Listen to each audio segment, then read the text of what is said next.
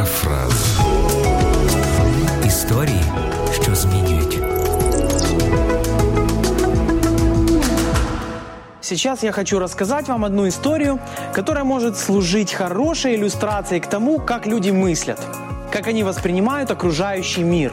Это история о негативном и позитивном мышлении. Наверняка многие из вас слышали о том, как Моисей выводил еврейский народ из египетского рабства. и вот, когда народ проделал огромный путь через пустыню, они подошли к границам той земли, куда их вел Бог. Прежде чем войти в обетованную землю, было решено послать 12 разведчиков, чтобы они осмотрели местность. Через 40 дней разведчики вернулись. Они обошли весь Ханаан вдоль и поперек, и теперь были готовы рассказать своему народу о той земле. Но вот беда. Их рассказы отличались. 10 из 12 разведчиков говорили, что да, земля плодородная, но там живут ужасные исполины, которых мы не сможем одолеть. Мы умрем, если пойдем туда и попытаемся там поселиться, говорили они. Двое разведчиков говорили, что эта земля богатая, плодородная, и во время своего похода они убедились, что Бог их не обманул.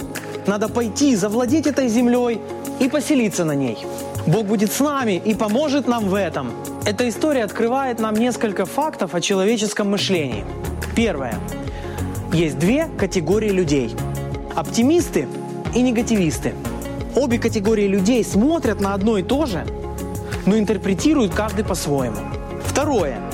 Негативистов всегда больше. Поэтому в твоем окружении всегда будут люди, которые будут говорить, у тебя ничего не получится, у тебя ничего не выйдет. А может быть, ты сам говоришь такие слова своим друзьям. Третье.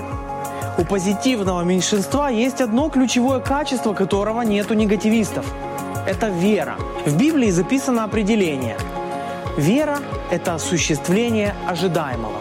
Другими словами, ты ожидаешь чего-то, чего еще нет.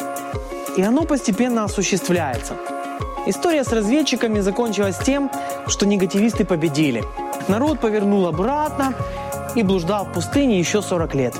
А через 40 лет в землю обетованную вошли дети и внуки тех пессимистов. Но среди них было двое старейшин, которые дожили до этого счастливого момента. Это были те два разведчика, которые верили, что Бог поможет им. Желаю вам воспринимать жизнь в позитивном ключе. Удачи!